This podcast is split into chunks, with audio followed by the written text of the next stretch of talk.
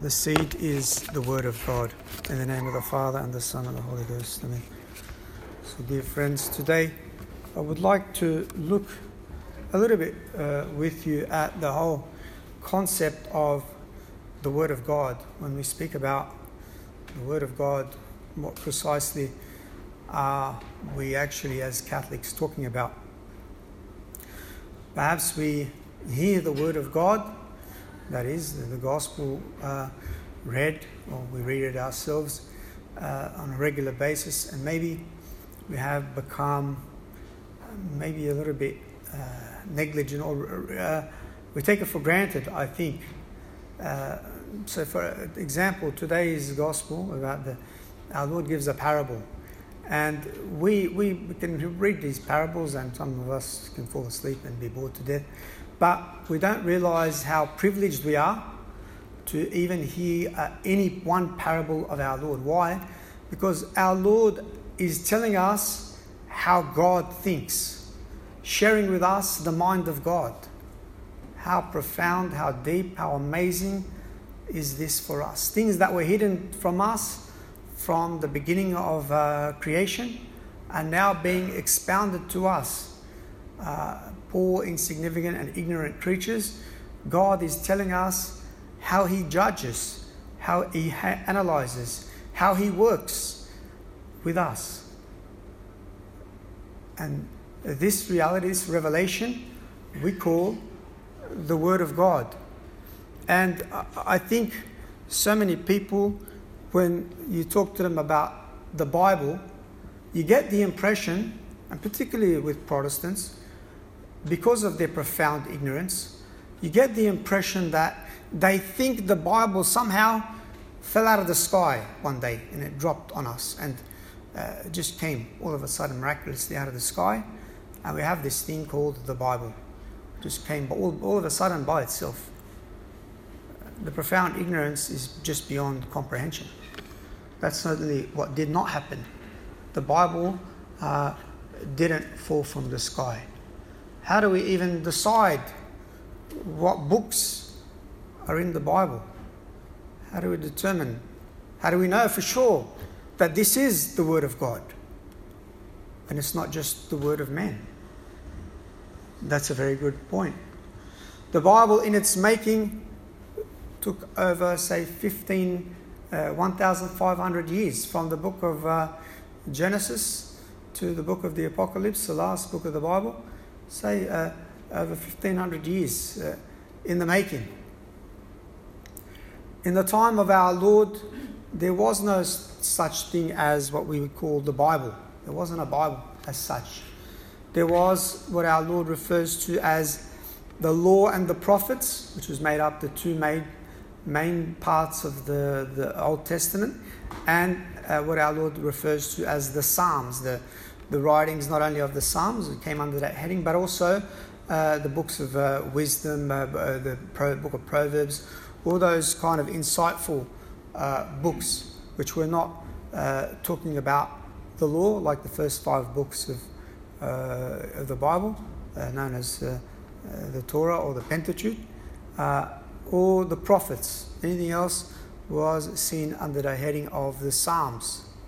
And our Lord at the time of our Lord, this uh, uh of the, say, uh, 350 references in the New Testament made by our Lord and the apostles uh, to the Old Testament, over 300 of them are taken from what we call the Septuagint version of the Old Testament. Why is it called the, the Septuagint version? Because uh, during the uh, reign of the high priest uh, Eleazar, uh, the king Ptolemy II of Egypt, he asked asked the high priest if a, a, a, work of the Jewish scriptures could be compiled and translated uh, into Greek, because by the time of our Lord and already before this book was being compiled, most of the world had already been what we call Hellenized, the Greek culture, uh, had uh, become uh, eventually the, the common language of people all throughout the Mediterranean. And so uh, this already been starting to be the case, uh, the uh, Egyptian Pharaoh asked, asked for a, a, a, book of the Jews to be translated into Greek and to be placed in the famous library at Alexandria. And because uh, when Elijah responded, he sent 72 scribes, 72 uh, learned men of the Jews, six from each tribe, these 72 making the number 72, and the shortened version of that is sep, sep, Septua, which is refers to 70. Uh, this book became known as the Septuagint version of the, the Jewish uh, scriptures, a Greek edition. Uh, no, by the time our Lord arrives on the scene, this was the most common read version of uh, the Bible. And this is the one uh, with all the books that we have uh, uh, in the Old Testament as Catholics, the version that we rely upon. because our Lord and the apostles accepted that version as being the Word of God, as being complete. the Protestants have taken out several books of the Old Testament uh, in following with the, the Jewish canon. And uh, while the Protestants and the Jews later on tried to claim that was because um, in the first century AD a council met amongst the Jews and decided what books uh, belonged in the Old Testament and wanted to make that definitive. The problem with that is it's actually not historically true. There was no uh, Jewish uh, council that met. This idea was invented by a, a Jewish scholar in the 19th century. Uh, just pulled it out of thin air. There's no historical evidence for it. But what's more is that uh, any, uh, what's more is that after the after the death and the resurrection of our Lord, the Jews lost any real uh, authority over the people. That Old Testament church came to an end. So for us, we don't really care what the Jews think uh, belongs in the Bible or not because they lost the authority to determine that. That authority was handed over to uh, uh, the apostles and their legitimate successors, the New Testament uh, church. Uh, but what's more is also you got to understand the early the, the Jews at the time of our Lord, even the, up until recently, would not have had need to determine very clearly, very precisely a, a closed canon. What do I mean by a closed canon? To say that there is these books are the only books we accept. Why? Because you've got to remember, at the time of our Lord, the Jews were still expecting more prophets to come before the final prophet, the Messiah, Jesus Christ, would come. So, for a Jew who doesn't accept Jesus Christ, he has to keep the canon of Scripture, if he's honest, open until the final prophet comes, Jesus Christ.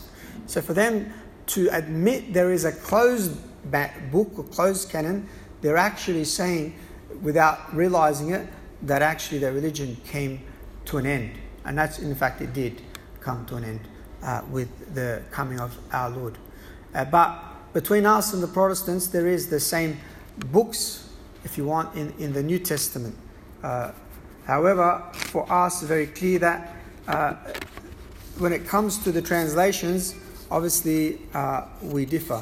But from the early church, very, very uh, clearly on the very beginning, already by the fourth century, the councils had already very clearly decided uh, what books belong in the, both in the Old and the New Testament. Already, the Council of Hippo in 393 and the Council of Carthage in 397 already very set in very precise terms under the inspiration of the Holy Ghost what books do and do not uh, belong in sacred scripture. And that's why St. Augustine would say to us if it wasn't for the church, I would not believe the Bible. Why?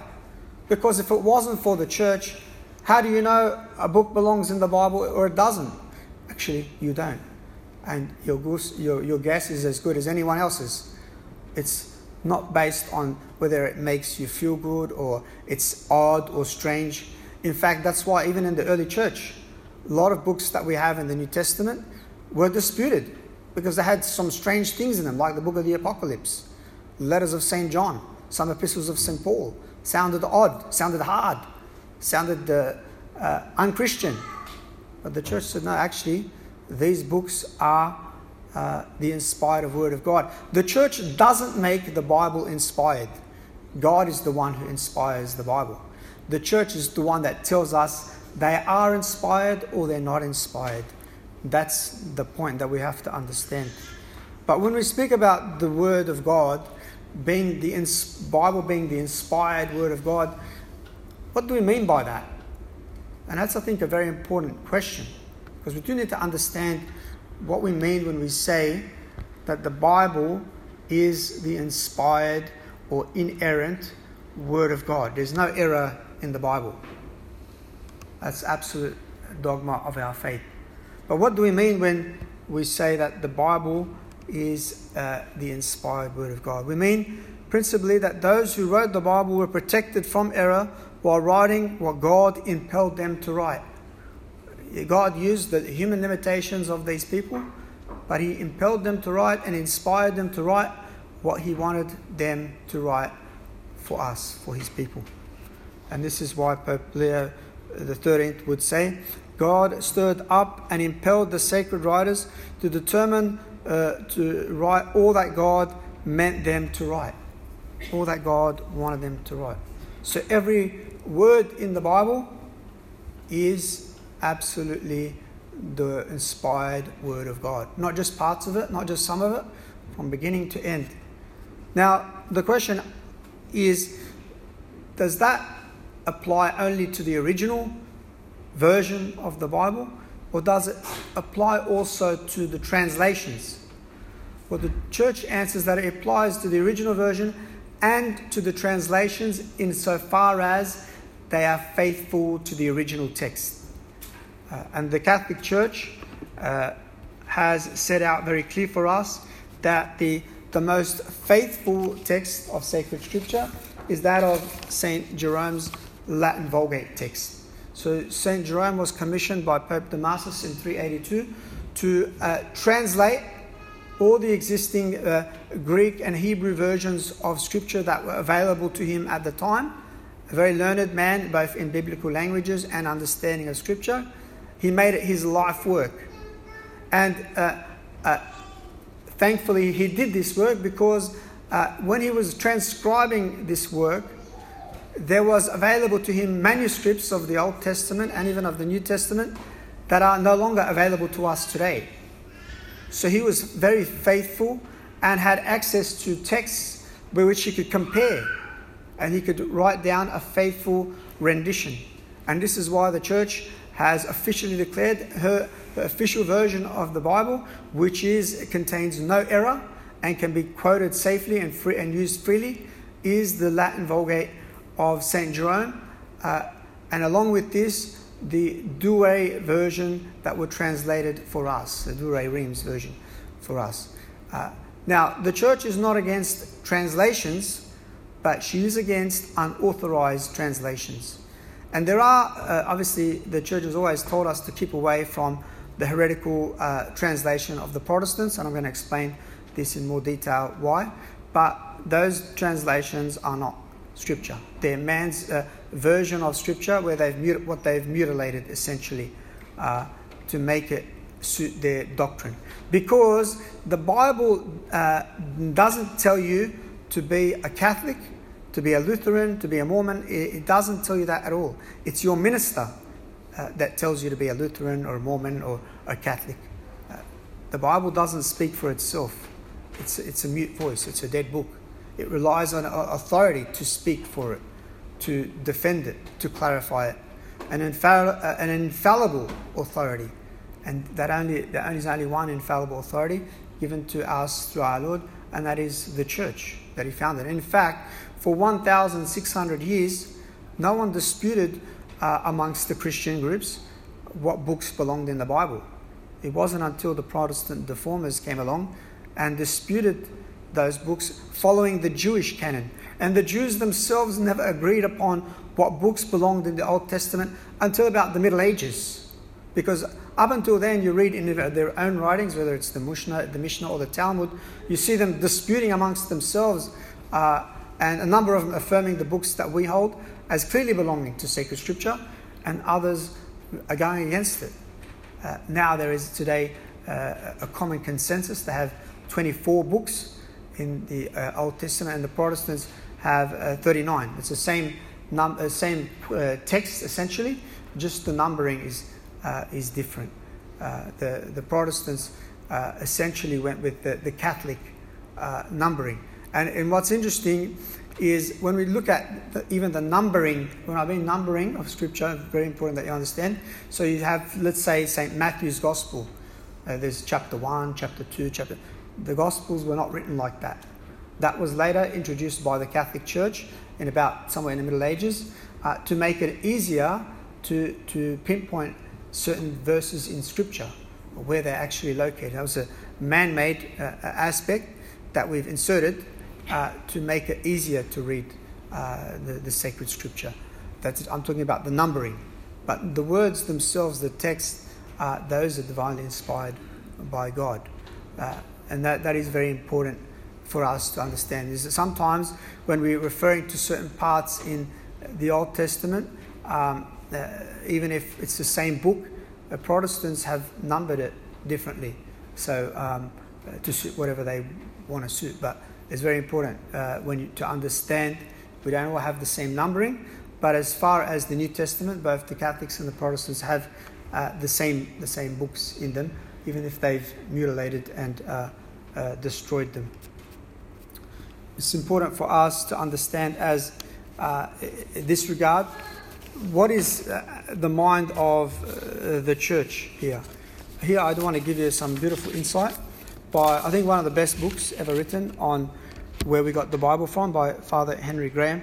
He explains that the, the Council of Carthage in 397, confirming and approving the decrees of a previous council, the Council of Hippo, uh, declaring for all time to come what was the exact collection of sacred writings henceforth to be reckoned to the exclusion of all others as the inspired sacred uh, scriptures of the New Testament. That collection is precisely uh, what the church possesses as this of this day in their Douay Bible, which most of you would already have. That decree of Carthage was never changed. It was sent to Rome for confirmation. Uh, a council, even though not a general council of the whole Catholic Church, may yet have its decrees made binding on all the whole church by the approval and the will of a pope. A second uh, council of Carthage, over which St. Augustine presided in uh, 419, renewed the decrees of the former one and declared that its acts was to be noted, uh, notified uh, to Pope Boniface, Bishop of Rome, for the purpose of confirming it. From that date, all doubt ceased as to what was and was not uh, uh, Scripture what was spurious and genuine or doubtful amongst Christians' uh, writings was then known. Rome had spoken, a council of the church had settled it. Rome had fixed the canon of the New Testament. There are henceforth but two classes of books inspired and not inspired. Within the covers of the New Testament, all is inspired. All without, known or unknown, is uninspired. Under the guidance of the Holy Ghost, the church declared this is genuine and this is false. This is apostolic and this is uh, not apostolic. She sifted, weighed, discussed, selected, rejected, and finally decided what was what. Here she rejected a writing that was once very popular and reckoned by many as inspired and was actually read as scripture at public services. There again, she accepted another that was very much disputed and viewed with suspicion and said, This is to go into the New Testament. She had the evidence before her, she had tradition to help her, and above all, she had the assistance of the Holy Ghost to enable her to come to a right conclusion on such monumentous a matter. And in fact, her conclusion was received by all Christendom until the 16th century, when, as we ha- uh, shall see, men uh, arose rebelling against her decision and altered the very sacred volume. But at all events, in this regard, uh, as regards the New Testament, the reformers left the books as they were as they found them, and today that uh, their testament contains exactly the same books as ours. And what I wish to drive home is that they got these books from Rome. That without the Roman Catholic Church, they would not have got them, and that the decrees of Carthage and uh, Hippo, uh, when all Christianity was uh, Roman Catholic, reaffirmed by the Council of Florence under Pope Eugene IV and the Council of Trent, these decrees of the Roman Church and these only are the means and the channel and the authority which God had used to hand down to us his written word. Who can deny it? The church existed before the Bible. She made the Bible. She selected its books and she preserved it. She handed it down. Through her, we know what is the word of God and what uh, is the word of man. And hence, to try uh, at uh, this time of day, as many do, to overthrow the church by means of this very Bible and to put it above the church and to revile her for destroying it and corrupting it. What is this but to strike the mother that reared them, to curse the hand that fed them, to turn against the best friend and benefactor, and to repay with ingratitude and slander the very guide and protector who had le- led them to drink of the water of the Saviour's fountain. And that's the profound reality there.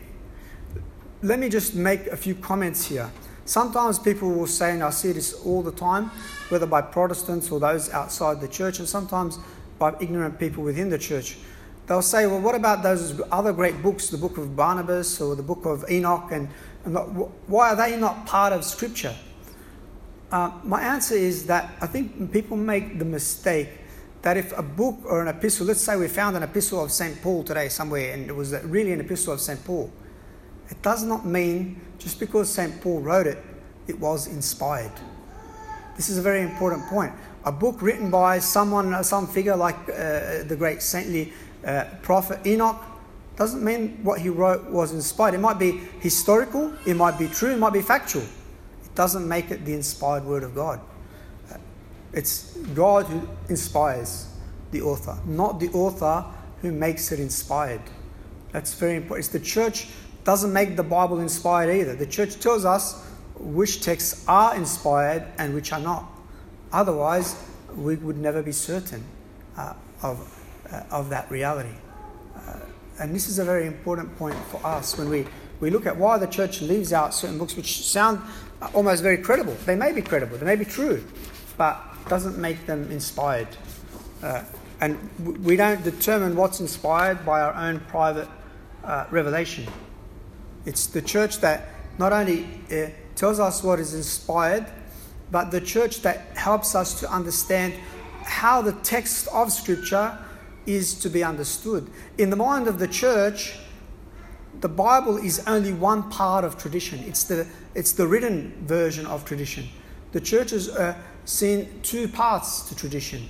Uh, and St. Paul makes reference to them in the New Testament. He says to the, in the Second Thessalonians, Hold fast to all that I have taught you, delivered unto you, either by word of mouth or by my letters. And to a larger extent, the Old Testament church was not a, a, a, a Bible uh, church. It was an oral church with a hierarchy, a high priest, the equivalent of our Pope, uh, and then the, high, the, the, the, the, lower priests, and then the prophets. Uh, and they were handing on this tradition. And that's why it's very interesting in the New Testament, you see many things that are mentioned by the apostles uh, uh in their letters that are nowhere mentioned in the Old Testament or nowhere mentioned very explicitly, like the, the, the seven choirs of angels. And they're not mentioned uh, in that ranking, in that order, anywhere in the Old Testament. And Saint, uh, I think Saint James, who mentions to us in the New Testament that when uh, Moses died, there was a great battle between Saint Michael and Lucifer over the battle, the body of Moses. I'm thinking, well, that's not mentioned anywhere in the Old Testament. How does he know this? And he writes it down under the inspiration of God. Well, this was handed on to them by tradition. Uh, and what's more is for anybody reading the Bible, whether you're a Catholic or a non Catholic, there's basic things that you're going to have a problem with. Firstly, is uh, when I read the Bible, I'm reading a translation. And there's an old saying about any translation from any language for anything a translator is always a traitor. Why is he a traitor? Because you always lose something when you translate a text. Doesn't matter if it's just a poetry, a song, uh, anything. And you know, many things in an original language, if you translated them literally, it's not going to make sense. It doesn't matter what it is. Because they're, they're idioms or sayings that make sense to the people who hear them in that language. But you translate them literally, you're going to lose the meaning. And it doesn't make sense at all. So we obviously need uh, to know the history. We need to know the theology. That's why in the New Testament you see Saint uh, Philip. Uh, he sees the the uh, the eunuch, the, the, Ethiopian eunuch, and he says to him, uh, he's reading the book of Isaiah, and he says to him, "Do you understand what you're reading?" And the eunuch responds with the most best answer uh, ever written in this regard. He says, How can I understand what's written unless there's someone to explain it to me? And then St. Philip goes on to, uh, with the inspiration of the Holy Ghost, to expound to him what Isaiah is saying and who he's actually talking about. Talking about our Lord. Obviously, you need somebody who knows the history, the archaeology, the theology. And you know, there's an example in the New Testament where our, our Lord says, unless uh, it's easier for a, a camel to go through the eye of a needle than for a rich man to go to heaven. Well, what's our Lord talking about? Well, at the time there was a place in Jerusalem called the Eye of the Needle, and if you were on camel, you had to dismount, take all the things off the camel, and then you'd have to push the camel through and yourself uh, come through and drag all the things. Well, unless you know the archaeology, the history, the theology, well, you're not going to understand what our Lord's talking about. You're going to miss the whole point. So you do need to know the history, the archaeology, the theology, a deeper understanding of the language. Uh, there's a lot that you're going to have to know for you to get the right uh, uh, understanding. And the problem here is for us, it's not such a big deal because we don't rely on our interpretation of Scripture to get to heaven. But the Protestants who claim to, well, if you don't know all that, how are you going to be saved? Just having the Bible alone is not enough. And the Protestants who all claim to follow the Bible, despite the fact that this led to over 40,000 different individual Protestant groups, they all don't agree on the Bible, both on, on secondary things and even on essential things. Is baptism necessary? Are the sacraments necessary? They don't agree. So the Bible alone obviously doesn't answer those things. It only creates for your more confusion without the church. Even, even if you want to look at, well, okay, we got all these beautiful stories in the New Testament, all these beautiful things, letters. Of, how does a Christian worship God? Just taking it from the Bible, you'll never figure it out. It's very vague. But you have to go back to the writings of the church fathers, you have to go back to archaeology, history. You see the monuments. Ah, these aspects of tradition render a clarity on sacred scripture. Uh, and again, all these point to the veracity of, of the church. That's why St. Peter says to us there's no such thing as Christians for us the concept of private interpretation. And he's already, later on, he speaks about the, those who look at the works of St. Paul. St. Paul was a great mind. Uh, he was a, a, a great uh, uh, Jewish scholar, taught by the greatest of the Jewish scholars of his time, Gamaliel. Uh, and so Peter says, be careful when you read the works of St. Paul, because many people interpret his works like they do the rest of the scriptures unto their own destruction. If you get it wrong, there's a serious consequence. It's called hell. Yeah. If you get the interpretation wrong, the consequence is eternal perdition, says St. Peter. St. Peter admits his own limitations. I'm not a great scholar. St. Paul's a great scholar, he's a great mind. Be careful when you try and read and understand him based on your own understanding. And the Catholic Church does give us a scope, if you want, a, a perimeter for our own private understanding. And that perimeter is what we call the catechism or the Catholic teachings of the church. That's why many of the great minds in the early church, uh, church fathers, uh, popes, uh, theologians in the early church, the wise men, they have many different commentaries and interpretations of sacred scripture, but all within the parameters of the faith. And when our, our interpretation goes outside of that parameter, the one who is wrong is not the church, it's us. We look to the church to give us an insight on how to understand uh, these things. That's why the church gives us people who are called church doctors, church fathers, or to be as a father, as a doctor would, on a natural order, but in the spiritual order, to give us this deep insight uh, as to what is God saying. And remember, these church fathers, and this is the point I bring up to all Protestants, maybe, maybe I could be wrong, me, today, in my understanding of the Bible, but the problem is the Protestant church came around the 1600s. So for 1,600 years, we've got to ask ourselves, how did the Christians understand the gospel before that? Well, we can just go back to their writings. We can look at their works. What buildings did they do? What paintings did they do or not do? These all things tell us how they understood the scripture. Now, if they all for 1,600 years got it wrong, what chance have you of getting it right? Absolutely zero.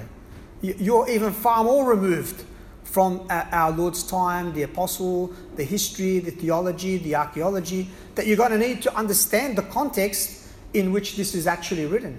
Because you take anything out of its context, you can make it a pretext for whatever you want. So, money. If I, I can rob my neighbor some money, let's say I steal $1,000 from my neighbor, that money can be used for whatever I want it to use it for. But is it justly being used, a bit rightly being? No, it's not mine. It doesn't belong to me. But I can go around and use it. But actually, I could be, in doing it, just extending my process of theft uh, and deviating from the very reality of what this is about. Well, this is, doesn't belong to me. Uh, the Protestants, they stole the Bible uh, from the church. They got it from the church and they misuse it to their own destruction uh, and their own division. Uh, and that's a sad reality because God did not intend for us to be a divided church, but rather united under one hierarchy, living out faithfully uh, the Christian message. And you know, today, uh, the Bible has de facto, the Bible has come to stand for nothing, absolutely nothing, in almost every Protestant church in the entire world. Because today, the Protestant churches believe in all the most perverted ideas, you know, LTGB, all this garbage, and even the concept you see with Jews today as well, the concept of a woman minister. What a blasphemous concept if for anybody who knows how to read the Bible. The Old Testament, women had no liturgical role in any strict sense. Uh, and in, in, the New Testament church, St. Paul is very clear women, your role in the church is to actually remain silent. You don't have an active role in the liturgical worship of the church. You're not ministers of the church. Uh, and that today, both Jews and Protestants violate all these things no moral standards, abortion, contraception, everything's fine with these people. And yet they all say they follow the Bible. Don't follow anything. They follow whatever they want. And that's the danger of uh, this uh, aspect of uh, private interpretation. It makes the Bible really uh, an enemy uh, of the very purpose it was given to us. And this is why Hilaire Belloc, the great Catholic historian, points out there's three uh, main aspects uh, that the uh, Protestants use the Bible against the church. He says, firstly, they appeal to the books against the church as if uh, Scripture could be used against tradition. Uh, it's, uh, scripture is only one aspect of that tradition, and it's a tradition as a whole that gives us the insight to understand this book. He says, secondly, uh, they use it as a way of undermining the authority of the church and of the, the clergy. Uh, and thirdly, uh, they undermine it by uh, using it with their mutilated versions in order to uh, destroy the uh, uh, tactness, the greatness of the Bible, in order to, to make it say things it never said. and in this aspect, Thomas Ward's really great work on the, the errors of the Protestant Bible, he says that uh, they mutilated a number of words to suit their agenda, like the word altar is changed into table, the word priest became elder, the church became congregation, and the word grace was changed into favor. That's why the, the Protestant versions all uh, refuse to say, Hail, full of grace, as the angel Gabriel said to Mary. They say, Hail, highly favored one because for them, God's favor to us, God's grace to us, is, as Luther held it, purely extrinsic, something external. So we are sinners, um, and God just covers the sin. He doesn't cleanse it and get rid of the sin, He just puts a cover on it. So they use the extrinsic word favor. For the Catholic Church, no, God actually removes uh, uh, the original sin and He fills us with grace, His, His life in us. That's why we are faithful to the original word. St. Thomas More points out the Protestants also replaced the word penance for repentance, confession to the word knowledge, and contrition to the word uh, trouble. He says they don't hesitate uh, to add words where they were not there, like Luther in the uh, book of Romans, he adds uh, that we are justified by faith only. The word "were only is not there in Scripture at all, uh, but he adds it. Doesn't, doesn't bother him, doesn't scruple, because I do as I please. So they make themselves their own infallible source. For us, the church has always said that there are three books that every Catholic should have in their home or attain to have in their lifetime. One, your, uh, your missal for the liturgy, for the Mass, your prayer book, and thirdly, your Bible or family Bible. And these, all these three books, not only you have them lifelong, but in the mind of the church, you were to hand them on to future generations. That's why you, some of us have, have seen in our lifetime these very expensive missals or expensive uh, Bibles, uh, large Bibles, handed on from one generation to the other. Some dating back five, six hundred years, uh, one generation. They were very expensive. And some people saved their whole life long to get one of these Bibles.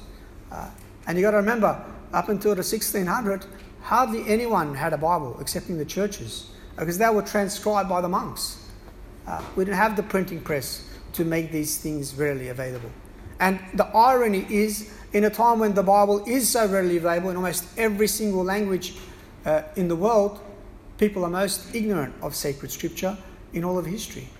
Uh, the church has given us some of the best commentaries ever written. The two greatest, which you can now read in English, and fathers kindly put some of them at the back of the church. The two greatest complete commentaries are that by Bishop George Haydock and by uh, other Cornelius a Lapide. Uh, Cornelius a Lapide was a, a, Jesuit in the 16th century. Uh, in my opinion, his complete commentary is the best of the best. There are other commentaries on sacred scripture by saints, popes, theologians. Uh, they've commented on several books or uh, a number of individual books. They are also great, uh, particularly any work by uh, St. John Chrysostom. Uh, and a lot of them are now for you available in English and online for free, uh, being translated. St. Thomas Aquinas gives his famous commentary on the four Gospels, known as the Catena Aurea, and, and other separate books uh, uh, of the Bible, but the two greatest uh, complete commentaries are in English today for you are the George Haydock and the Cornelius a Lapide, which can be purchased, and we will try to make them readily available for you uh, at the best, easiest, cheapest price for you to, to have them. But they are worth they are worth reading. And I know that a lot of people will say, Father, reading the Bible is boring. Reading the Bible is boring. And I understand that, particularly when they're talking about the Old Testament. But the Old Testament is only boring if you don't see it in the light of the New Testament. It was, God inspired these things to be written, and God kept them intact at a great price. God kept them intact, a, and the church defended and protected them at its life. Remember, the early church was persecuted. The pagans burnt our books, the Muslims burnt our books, uh, the, the, heretics burnt our books. Saints were willing to lay down their life to protect these sacred books. Uh, they're important for us. St. Paul says all these things were written for our instruction and our hope. All these things were written for our instruction. All this lineage, that he got, begot him and begot him. What's the point of all that? Well, to point to the Messiah and to insist even the Messiah, the Son of God, would have sinners in his lineage. It's a hope for us poor sinners. Our Lord didn't distance himself from us sinners. So many perfect examples in the Old Testament where God, in detail, look at the minute, insignificant, most boring detail, tells them how he wants them to worship him, tells them how he wants the vestments to be made. And you're reading, why is that important? Well, you can, in understanding that, you can understand how blasphemous is the concept put out by the modern church today, where we decide how we're going to worship God. No, you don't. God, through the inspiration of the Holy Ghost, determines how we worship Him. We don't determine how we're going to believe or what we're going to think, and we set up a synod and we listen to the voice of the people. That's a blasphemous concept. Just look into the Old Testament, every character who, got, who did that in the Old Testament. They were struck dead by God. Remember that, that fellow who thought he was sincere, he wanted to, to get a hold of the, the Ark of the Covenant, wanted to even prevent it from falling on the ground. The minute he touched it, he was struck dead by God. And today we have lay Eucharistic ministers, blasphemous. The, the, the body of God being touched by people who are not authorized, should not be touching it. The Old Testament gives us all these points in very clear detail. They are written for us, says St. Paul, that we may be instructed and give us hope. Why? Because all the madness that we are seeing today, it's already happened. Just read the Old Testament. It's very clearly happened many times in human history. And the people of God, and even their leaders throughout the whole of the Old Testament, often erred, went off track, offended God, uh, became reprobate. Uh, we are seeing the same thing in the New Testament church. It's an encouragement that's not new. And for all that, God does not cast off his people, does not abandon us. He came in the fullness of time, says St. Paul, and he spoke in the, in the last days through his Son. In the past, he spoke through the prophets. The prophets who often gave prophecies that they themselves didn't really understand. It's only when uh, uh, the future reality comes that we can look back now and say, ah, oh, we now understand what Isaiah was getting at. It's very clear because we are looking back. The time, very vague. We are privileged. We are gifted. How much should our be our zeal to, to know it? That's why St. Jerome says, uh, ignorance of uh, Scripture is ignorance of Christ. We must not uh, be ignorant uh, of Scripture. On the contrary, uh, we must be fully versed in this profound reality. Uh, Jeremiah, the prophet, says that it is like a hammer that scourges, it crushes sin, it gives us strength. St. Paul, speaking about the Word of God, says it's like a two edged sword that pierces right through us. It's such a powerful tool for us. There's nothing in our life that cannot give us an insight uh, on how to understand, how to judge, how to uh, evaluate a situation that is not contained in the Word of God, that is not given for our inspiration uh, for us and as I say, what the greatest privilege of that revelation is that God tells us His mind to us, hidden from the foundation of the world. How, what, how does God judge? Well, now we know. Our Lord laid it out in very clear terms. And yes, you can spend years meditating on the same verse in Scripture and come with even deeper understanding every time you read it. Heaven and earth shall pass away, and my word shall not pass away. Father, Son.